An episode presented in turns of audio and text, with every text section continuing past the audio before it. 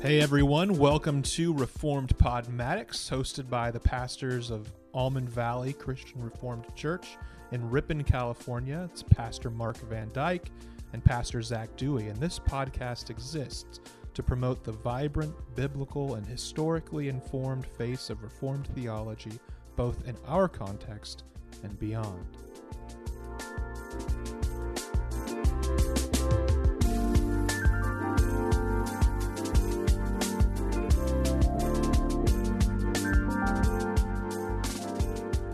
Hello, everyone, and welcome back to Reformed Podmatics. I am Pastor Mark, And I'm Pastor Zach. and we thank you for joining us this week for what is guaranteed to be a thrilling conversation, uh, riveting conversation. Oh, yeah. Buckle on up. the uh, the topic of of church history, and um, if you've been listening to the podcast for any amount of time, you know that this is something that is near and dear to both Zach and my hearts. Um, I would say neither of us really grew up in church contexts that emphasized the historical connection of the Holy Catholic Church, but uh, both of us, through various means, have rediscovered that and really grown in our excitement for theology of the past, um, stories of the past, uh, the, for the connection that there is with the modern day church to the apostolic church, which is a lot of uh, great wisdom to be gleaned and mistakes to learn from, and so forth. And um, and so we're going to be talking about how church history connects to not only our lives today, but what should be happening in the church today. And uh, this isn't just, we're not going to be talking about history itself all that much, I don't think, No. during this. Nope. Um, but we will be talking about how uh, the Christian should think uh, or approach the topic of history and really have a value for it, um, and a value in more than just name for the Holy Catholic Church, but a value that really is expressed through how church is done, how preaching happens, um, what we study in our uh, adult Sunday school lessons, and so forth. Yeah.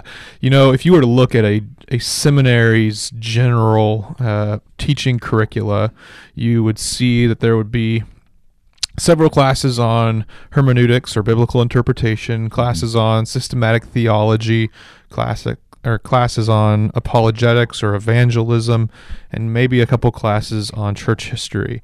Uh, and so you might walk away from that thinking that each of these has has a basically an equal importance or significance in the life of the church, and maybe there's an argument for that. But I would say that as I went through seminary, uh, and really over the past several years, uh, church history has come to be one of the most important parts of my uh, formation as a Christian, second to, of course, studying Scripture and knowing God's Word. Part of that is because one of the greatest uh, uses of church history is how it helps us to actually understand God's Word. Um, it's it's good for someone who is lacking understanding of God's Word to ask questions to somebody who knows more than them. As a general rule, it's good for, say, a new Christian to ask their pastor questions on the Bible. Hey, I was reading a passage from Hebrews chapter 6, Pastor, and I'm confused about what this passage, passage says. And so it's good for questions like that to be asked. And so in a in a grander sense, in a, in a bigger sense, it's good for us to glean from the wisdom of Christians from long ago, to see what insights they can give us into Scripture, because Christians have been wrestling with Scripture for two thousand years, trying to understand it, mm-hmm. trying to apply it, trying to live out how it calls us to live. For two thousand years, this hasn't been done perfectly, but there is a lot of wisdom we can glean uh, from reading the saints of the of Christian of our Christian past uh, by reading Athanasius or by reading Augustine or by studying the lives of the martyrs um, or the great women, great examples of the Yeah. church, the mothers and fathers of the church, and those throughout the medieval period and the Reformation, of course. Uh, being Reformed, we we love the Reformers. Um, but there's a lot we can learn about Scripture when we know church history, and so for me, uh, it's become really a sort of pet passion of of mine, which I'm excited now to get on my soapbox and tell everybody else about. well, and yeah, mine, mine as well. And I think um, if there are pastors listening, uh, one of the things that we want to encourage in this episode is to study church history in your sermon preparation. Um, I actually did that this past Sunday quite a bit because I was preaching a topical sermon on war. And so I used the Acts of Synod from 1939 um, extensively in my sermon, actually.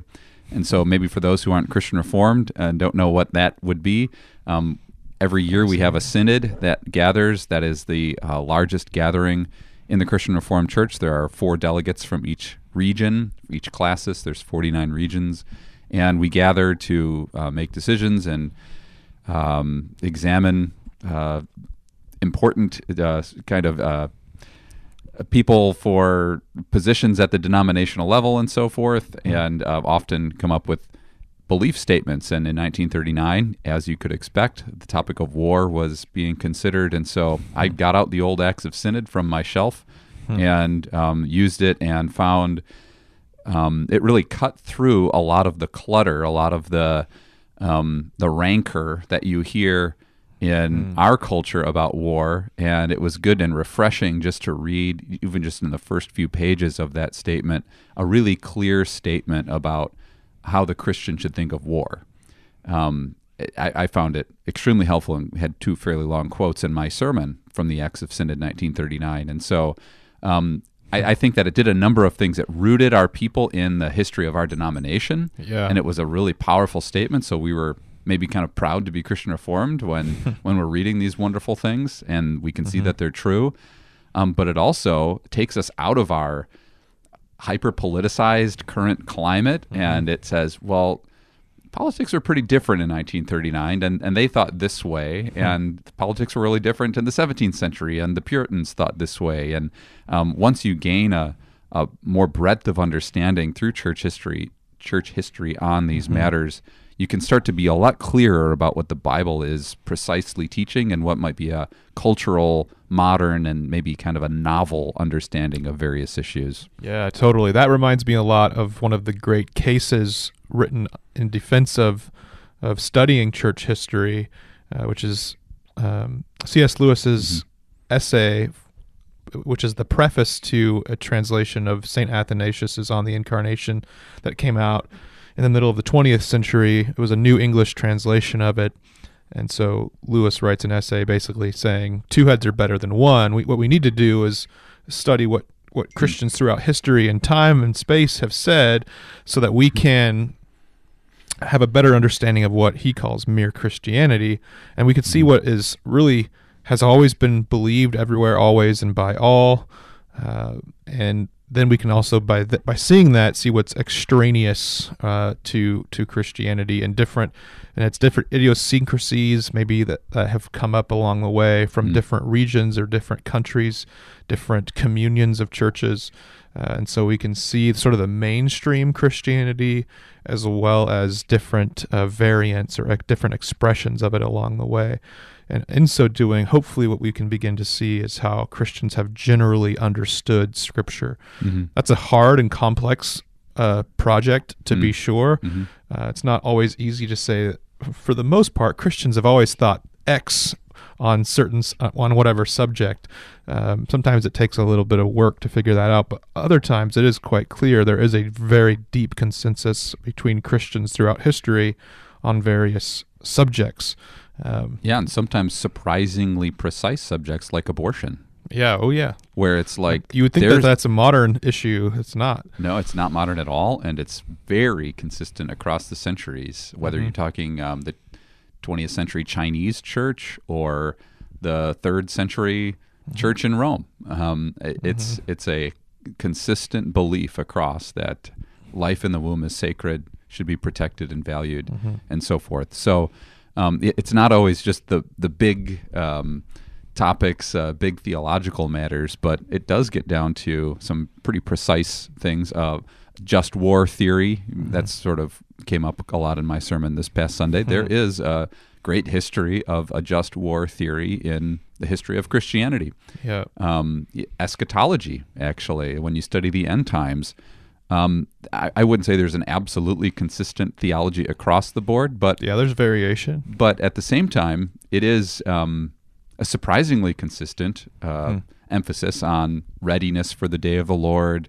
Um, don't get distracted by theories and predictions of when he'll return. That's a consistent message also across the centuries. So um, we can know how to approach things a lot better when we have just flat out more knowledge about how they've been presented in the past. So, Yeah. um, so what would you say are some reasons, some additional reasons for uh, encouraging evangelicals to dive into church history, especially church leaders, Sunday school teachers, and pastors? Well, I'll just say this is this isn't really an answer to that question, but just to piggyback off of what you said about an encouragement to study church history, just a practical resource for sermons, especially Hmm. that I love is the Ancient Christian Commentary on Scripture or Oh, yeah. the Reformation Commentary on Scripture. Really good. Uh, those are really, really good resources to turn to. I have a couple of them, but I will refer to them very often, um, and I need to buy more of them. Yeah. The whole collection is, I think, well over a thousand dollars. So it's Well, and, and in those books, I've used them too, just so people can know what's inside.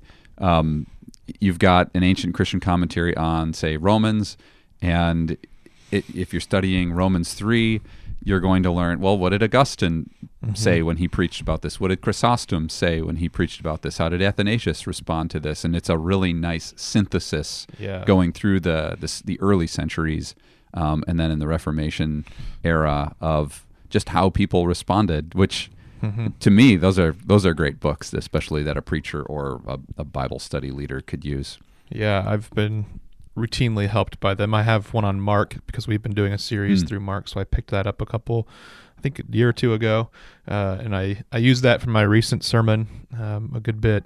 I also have one on Romans, which is really really awesome, and they both contain quotes from heretics as well, which is really interesting. Yeah. Um, but, anyways, reasons to study church history. Uh, there's there's several, I think, really good reasons to study it.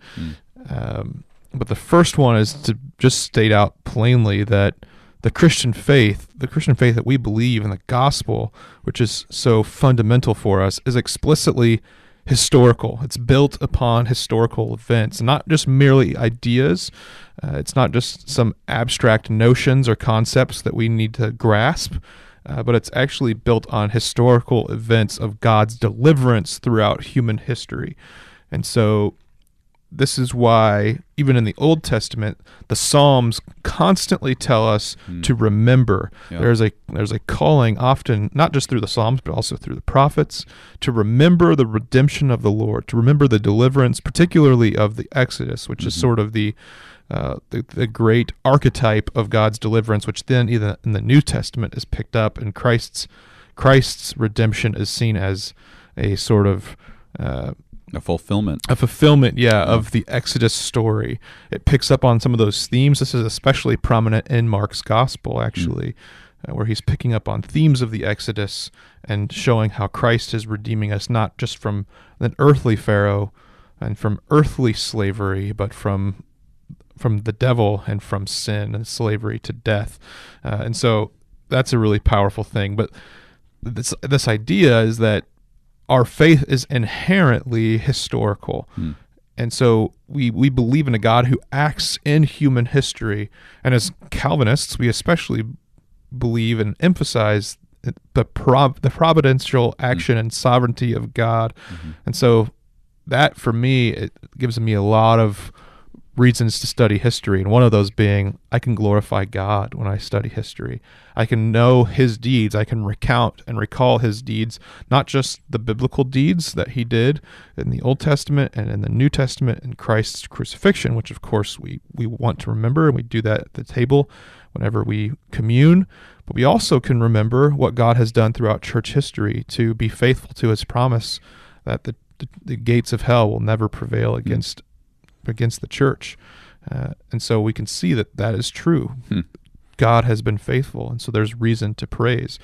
Um, he has done great things in our midst, and so it's a doxological reason to Hmm. start. I think if you want to have more reason to glorify God, look at what God has done through the centuries to uphold His church. Though there will be false teaching, though there will be persecutions, there will be trials. There, there have even been wars against against Christians, or there's been wars against Chris- Christian nations. Uh, the church has been upheld and has been has been uh, preserved Mm. through it all. So that's one great reason. And then the other one I mentioned already would be it help by studying how Christians have thought through Scripture. Yeah. We become better students of Scripture Yeah, as it, well. it makes us confident i think in both an overall confidence like you've just been talking about just getting a sense that god is sovereign and faithful but also there's a, a more particular confidence that when we are studying a passage of scripture and we feel like i know i can feel this way um, man is this a novel interpretation am i Yeah. I don't know. I, um, like I feel like I'm I'm getting kind of creative in my interpretation of this text, and then if you go through church history and you learn what these great thinkers of the past have have written, Hmm. and if if it doesn't align with that at all, then I should probably scrap it. I should Yep. probably hold my view loosely, especially in comparison to church history, especially to compared to our confessions. Um, Mhm. but if if I do find oh this is pretty similar actually to how John Calvin understood the text in his commentary, or how Herman Bavinck um, or Athanasius or Aquinas understood the topic of prayer or the anointing of Christ or, or all all number of things, um, then I know that that doesn't mean I'm automatically right. But it does mean that I'm not uh, sort of lost in my own imagination of how a text should be interpreted. Um, I know that this is a huge error in modern evangelicalism are novel interpretations of fairly straightforward texts. I think especially of health the health and wealth gospel, the prosperity gospel, and how say the book of Proverbs is so manipulated and bastardized by terp- interpretations in Yeah. that health and wealth gospel. Um, trust in the Lord with all your heart. Um, lean not on your own under- understanding. And all your ways acknowledge him and he will make your path straight. Okay that means you're going to be on the the easy path to riches and health and you know and all these good things. That is how never how that has been interpreted in church history. And so um, it might seem on a surface level reading of that or of Jeremiah 29:11 or um, any number of other passages uh, ask and seek and knock and it will be given to you. Um, all of these things could seem in their own isolated um, examples like a promise for health and wealth and easy living but that's just never how those things have been understood. So it, it's a good corrective i would say. And Yeah. uh, especially for a pastor um, who is responsible to, to tell the truth, to preach the truth, the faith once handed down through the prophets and apostles. Um, I need to know what the prophets and apostles and those who followed, especially closely after them, have thought about these things, um, and, and more than just what the Bible says. Um, Yeah. obviously the Bible is sufficient, um, but at the same time, we have a lot of uh, really good tools that help to remove some of our cultural filters um, through, with church history. So, Yeah, it's easy for us as 21st century modern people to read the Bible uh, according to our, our own sensibilities and our own worldview.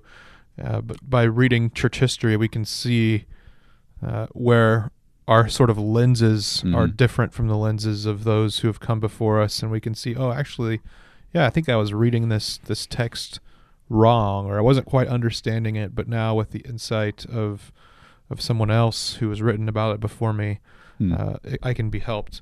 Um, so yeah, I think you're right. In that sense, church history becomes sort of like a filter that helps Yep. us detect novel interpretations. Which brings up an interesting sort of side conversation. At what point can a novel interpretation be be valid? There may be times where new insights are gleaned that Mhm. don't really have much precedence in the history of the church. Uh, but that's something that is to be we should be careful with. Hmm. Um, we do believe that Jesus' promise is true that the gates of hell will never prevail against the church. We do believe that he was, he sent the Spirit who uh, guided the disciples and those who followed after them into all truth, as he promises in the farewell discourse of John's Gospel. I believe that's chapter 16. And so, as a general rule, for me, I always have believed, on a, as a, on a bare minimum, the church has always existed. There's never been a time where the church has fallen away. And though the church has fallen into error at various times, that's something a Protestant only could say. No, no Roman Catholic could say that. Though I think the church has fallen into error, Mm. She will be preserved from falling into complete apostasy. Mhm. Therefore, we should see, be able to see faithful Christians who have always articulated the truth. And though there may be new eras of church history, I don't think there there will be moments where the church has died off and God rebirths the church from the ashes. But I think the church will always be there. There always will be able you'll always be able to draw a line of con- connecting the dots of faithful Christians from one generation to the next. And so a big part of this conversation of course is the Reformation. Was the Reformation totally new or was it connected uh, in any deep and organic way to that which had gone before?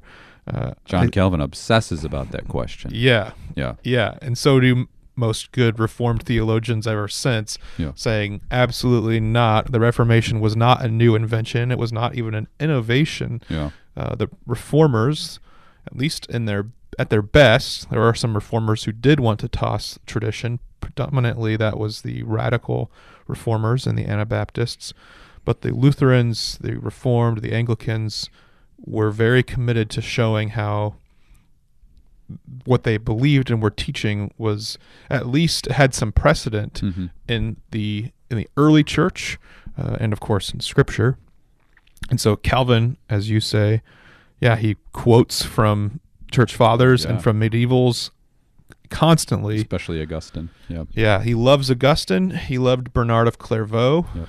especially those were two very prominent thinkers Peter Lombard. uh, peter lombard Yep. Yep. And so you see Calvin's self conscious commitment to standing in the tradition of the church.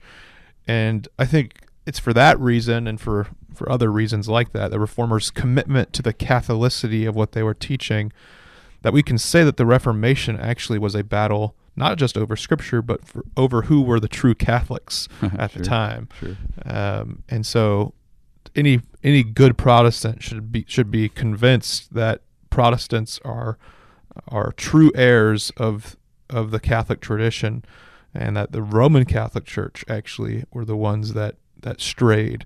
Uh, that will sound crazy to a lot of people, uh, but that is, I think, that has to be our commitment.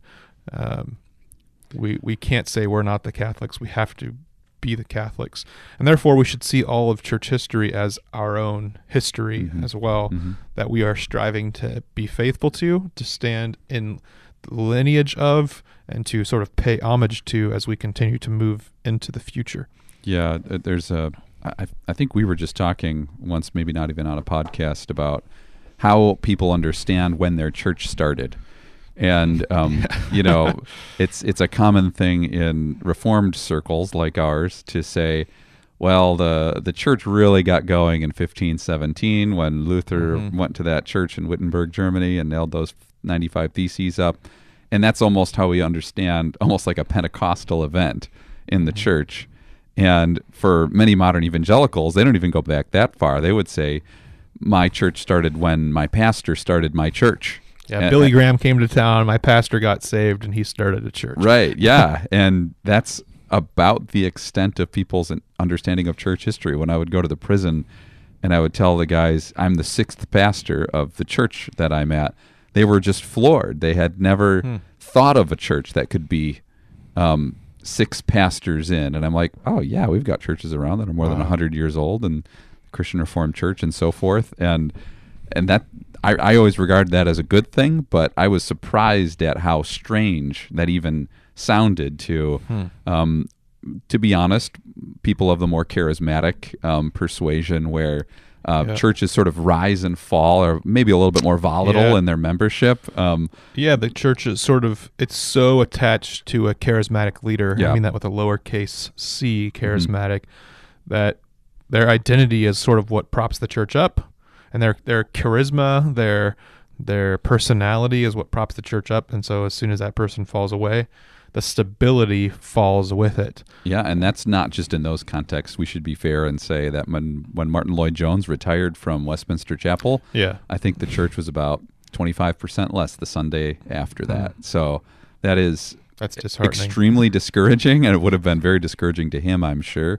Yeah. Um, but but that is unfortunately what people tie themselves to is the uh, the figure, the guru, Mm-hmm. the prophet, um, instead of rooting ourselves first in Scripture, of course, in Christ Himself, but then secondarily in the the Catholic Church, yeah, the Um, body of Christ. and and the local church is an expression of that. We believe, Mm-hmm. hopefully, everyone listening to this has a church where you belong, and you're confident that your church is Catholic and true, um, and your pastor is preaching the truth. But there's it's radical to say our devotion should actually be greater, of course, to Christ Himself, but even to the Catholic Church than Mm-hmm. perhaps even the local um, Hmm. thing that is happening. I, I don't know. Maybe we we could debate that a little bit, but I think we should have a at least in principle a devotion to the Catholic Church.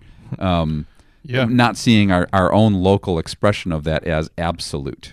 yeah, we should see in, in the Catholic Church. We kind of mean the church throughout Yeah, history and throughout uh, the true church. the true church. Yeah. So you could sort of say, I guess, to put it into reformed lingo, you could say the invisible church, Right. um, as the, the the Lord's church throughout all time, the people He has known and redeemed through the Son.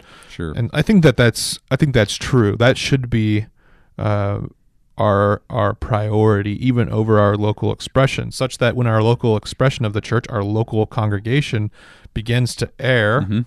we can say, "Hey, look, the church historically has not taught or believed what you are saying," yeah. uh, and maybe you can prove that through using a creed or using a confession to call your church back to its its instead of instead of going the other way, which is really what happens with evangelicalism, where people will say, "Yeah, we don't really say the creed, and so we don't really need to do that. Yeah, uh, because we don't do that at my church, yeah, um, or we don't say the Lord's Prayer or hear the Ten Commandments, or like there there's all these these filters again, Yep. and people instead of filtering their local church through the the, the filter of Scripture and Catholicity, look at Scripture and the Catholic Church through the filter of their local congregation and say, oh, all that liturgical stuff, which is actually very common throughout the history of the church, that we don't really do that because, I don't know, maybe people would say they found a better way or they're trying to reach a different, uh, you know, clientele, you might say. But um, the the filters are reversed, I guess, in that sense, and Yeah. um, you you see that sadly in um, in a lot of in a lot of communication. I, I would say this is getting to maybe my another point of why study church history is when you read a lot of scripture, your thoughts will be conformed to scriptural thoughts, so to mm-hmm. the Lord's thoughts. And when you read a lot of church history, your thoughts also will be molded more by the great teaching that has withstood the test of time. And so you will think that way and you will hunger for truth expressed in that way. Yeah. And so when you then encounter something very different, you have um, you have a a vocabulary that words that that you know that you want to hear things like um, like we start our service with uh, grace mercy and peace be yours in abundance from the living god who's father son and holy spirit. And those are words we want to hear because they're biblical words and they're historic words um, more so than hey how y'all doing today? You know like um, just this, those sensibilities i guess are molded by scripture and by church history so that we hunger for them. I, I would say there's so often the case if i was going to be um, precisely critical of our denomination right now in one way it is that when i read the banner or when i read things that are put out by denominational leaders it sounds nothing like church Hmm. history like Bavinck or Calvin or um, yeah, the clarity or or, Augustine the beauty. the power of it power the, of the it. power of their writing and of their confidence in god unshakable confidence in the word of god Mm-hmm. i mean an awe of god just just flowing from their pens. Mm-hmm. and then i read the banner and it's like some tips for how to you know respond to different situations. And it's just not catholic in that nature. And so I- think that's actually one of the greatest criticisms that i probably have of the christian reformed church is the ethos is not catholic and not reformed. Um, it it is Yeah. far more human centered often than wow. We are just amazed that our gracious God would save sinners like us. That's another big part of church history. Is so a lot of people think when we study church history, all we need to study is the doctrinal development of Yeah. church history, and not the the ethical development or the ethos of church history. Right. Church history teaches us not only what Christians believe, but it can teach us a lot about how Christians live and how they think, how they engage, what their inclinations How are, or their dispositions are. persecution. Yeah. what their what their temperament is. Yeah. Uh, and so we learn a lot from martyr stories or heroes of great sta- great saints who have withstood trials of many sorts.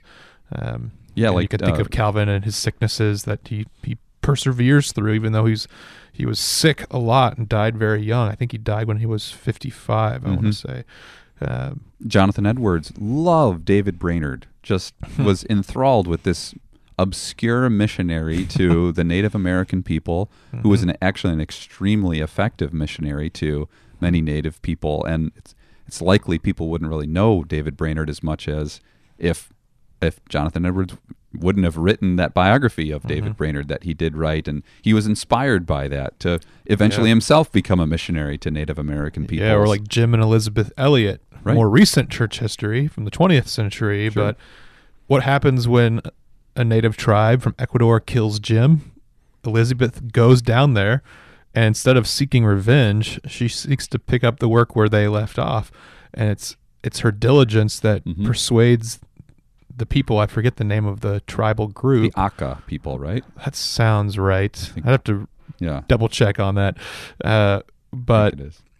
You see in that how, that, that is how a Christian lives, right? Yeah. Instead of hating these people and wanting revenge, you seek to love them all the more uh, because you know that they that they need hope. They need the hope of Christ and the gospel. Um, and so you see in church history these great stories of of how Christians behave and Yeah. how they live and what their the witness of their life looks like. And so it's not just the doctrinal stuff, which is of course extremely important, but you see, you see the ethos Yeah. of Christianity as well. Oh, another. You know, I, if I'm going to be, you know, maybe honest a little bit, is is also that the mopiness that you really see as being very prevalent in modern day Christianity. Oh, there's COVID and there's a war and. What are we mm-hmm. gonna do? You know, it's just like Yeah. all this. That I hear that from pastors a It's lot. just getting so bad. It's oh, what are we gonna do about this? And I'm I'm always just like, well, yeah, some of these things are very serious. Obviously, COVID was very serious for especially some families in our church, and so you don't just fire back with trust God and get over it. But I would say ministers, especially, should not be mopey, overwhelmed, um, kind of like people who just look at catastrophes like uh, you know like the turtle on their back and there's just nothing you can do about it. I mean you just read these these stories of john g. Paton the, the missionary to um, the new hebrides islands. And um, i remember I, I used one of his stories in a sermon and the congregation was absolutely silent in in in, he, in listening to this story. The, these natives that come to kill him have his his hut surrounded. They're going to fire their their muskets into this cabin, and he's up in a tree because uh, he's been tipped off that they're on their way to kill him. And and he's he writes about what he's thinking in the tree. He's saying, "I was alone, but I'm never alone."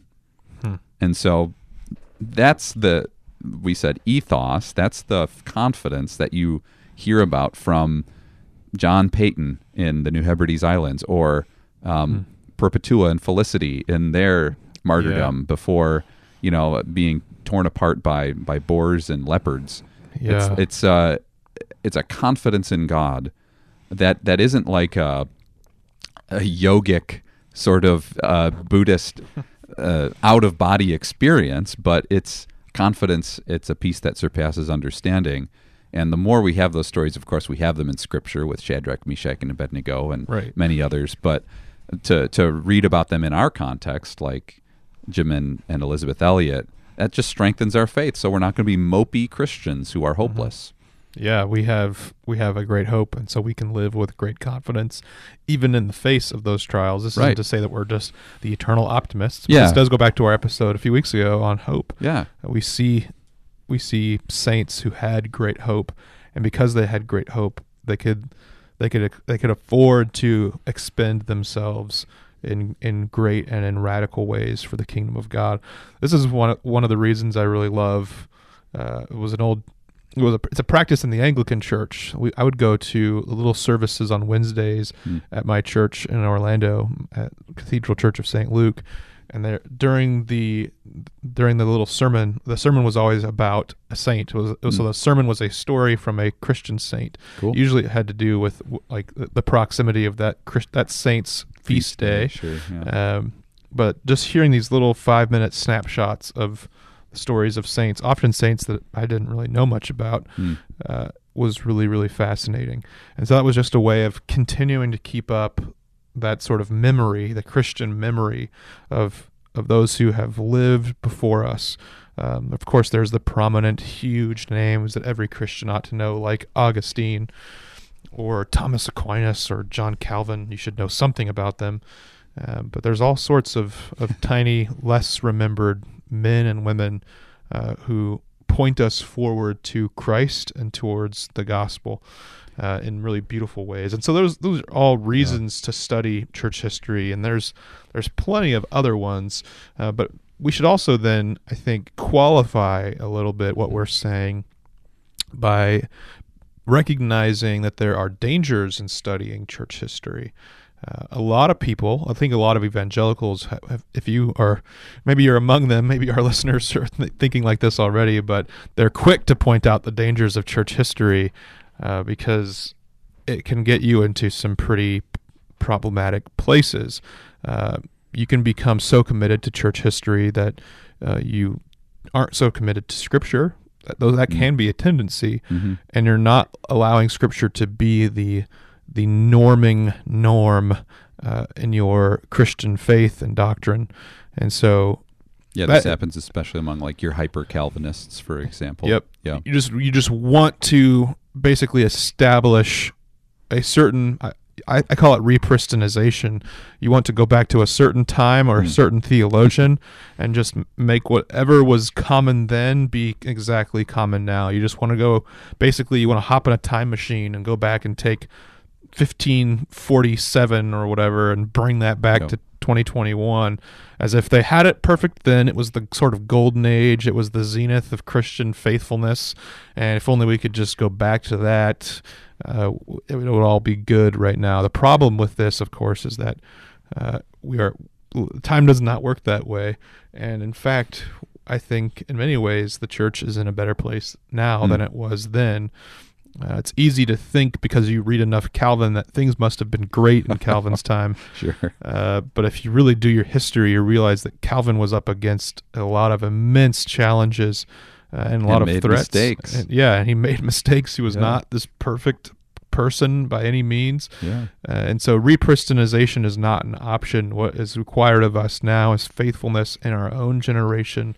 to continue telling others of the Lord's great deeds, great works that he has done throughout time, principally in the crucifixion and resurrection of Christ.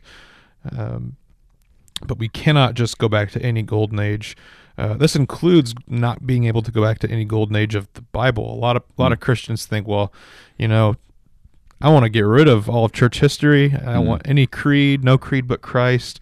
Let's just leapfrog back to Acts chapter 2 when things were great and rosy. People were breaking bread. People were being saved in the thousands every day, being added to their number. Sure. Uh, let's just go back to that. Uh, but that's that's just not a possibility. We live in this time and in this place, and so we are called to be faithful now with what God has given to us, uh, with what situations He's given to us, and so. Yeah, we can't we can't repristinate, but what would, what could Yeah. what could be some other dangers of studying history? I'd, I'd uh, kind of leap off from what, what you just said and, and echo that and say that the desire to capture a moment in church history is so appealing because we simplify in our minds, just like what you've said.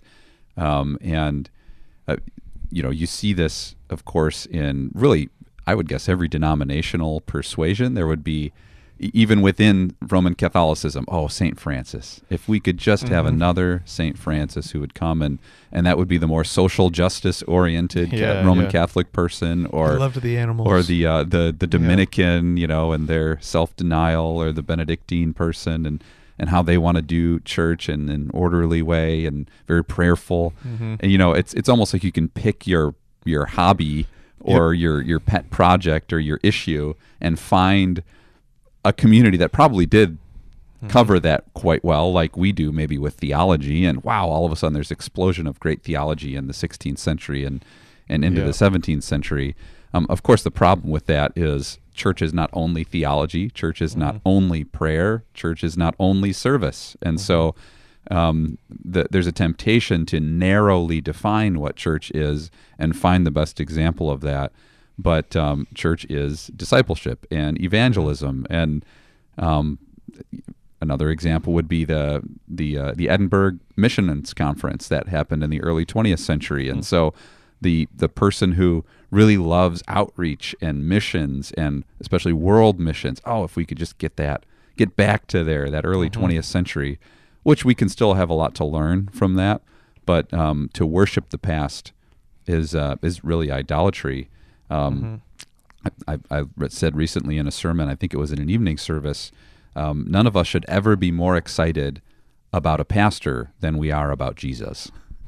and we would say the same thing about church history. None of us should be more excited about the Reformation than we are about what the Spirit is doing right now in our churches. Yeah. Um, and I think that I have to hear that critique, and, and I'm rebuking myself as I as I whoa, if only a Spurgeon could arise, or or a, a Billy Graham. Well, um, the Lord has a plan. Let's be content with it. Uh, and so to repristinate or hagiographize, to use some big words, um, the past, uh, to to look at it with the rose tinted glasses is just going to lead to an idolatry of it, which we also certainly want to warn against. Yeah. So, hence the old phrase "semper reformanda," Yeah. uh, which does not mean we're just always updating and becoming cool and hip and relevant.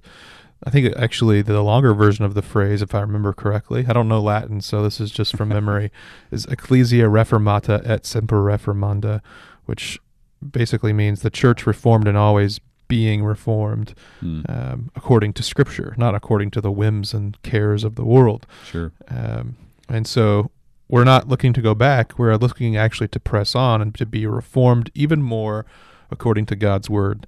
Um, we want to be changed and renewed by the word, by by continuing to look to the scriptures and allowing the scriptures to shape and mold the church uh, into what she ought to be.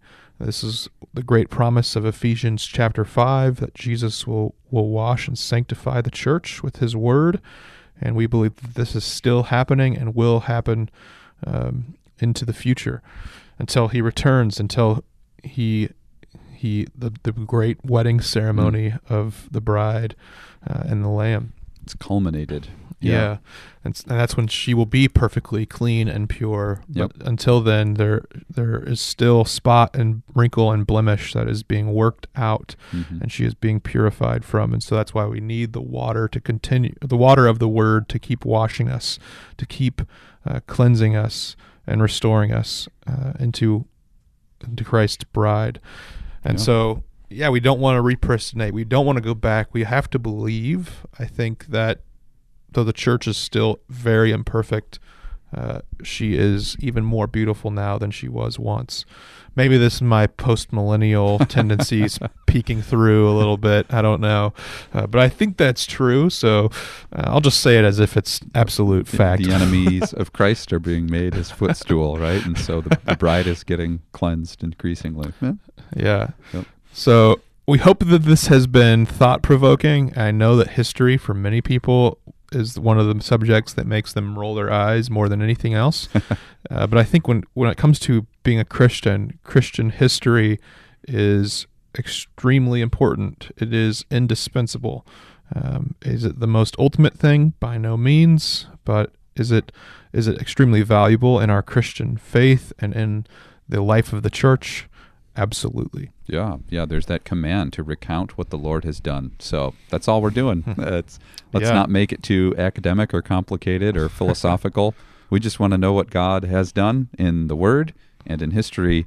And the more we know, the more faith we have, the more love we have for Christ. So, Yeah, um, so thank sure. you for listening, everyone, and for joining us on this little adventure through uh, church history. Hopefully, um, it's a blessing to you, and we encourage you to share it.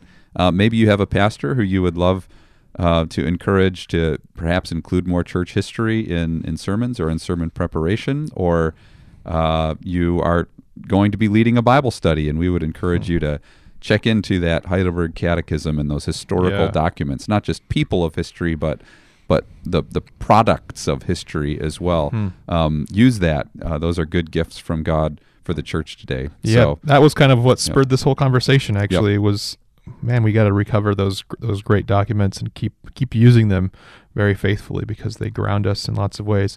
Yep. I would say just one little word of of encouragement to pick up a book called Church History in Plain Language. Hmm. If you're fearful of church history, that's a good place to start for getting the basic overview of the past 2,000 years. Uh, and, and, and as the title implies, in plain language, it's kind of like church history for dummies, which is great. yeah, Uh, highly recommended. another good one: 131 people every Christian should Oh, know, yeah. edited by J.I. Packer, and that's just like four or five page blurbs about all various people, some of whom are not Christians, but most of whom would would qualify, I would say, as Mhm. believers. So 131 people every Christian should know. Also, The Year of Our Lord by Sinclair Ferguson. Oh, yeah, that's a good little Um, book. That's going to look at a century at a time, and so each each one is going to be dipping your toe into the uh, Yep. the pool of church history, and instead of just jumping in full bore reading the City of God by Augustine or something. Um, yeah, if but- you want to go deeper, I recommend Gerald Bray's "God Has Spoken." There's a lot of books I could recommend on this uh, topic, but "God Has Spoken" is a 1,200 page tome Oh, on boy. church history. Yeah. So those are different options for you to look into. All all of them, I think, are highly recommendable. yeah. Uh, so, anyways, take up and read Tolle Lege, and until next time, grace and peace to you all. See ya.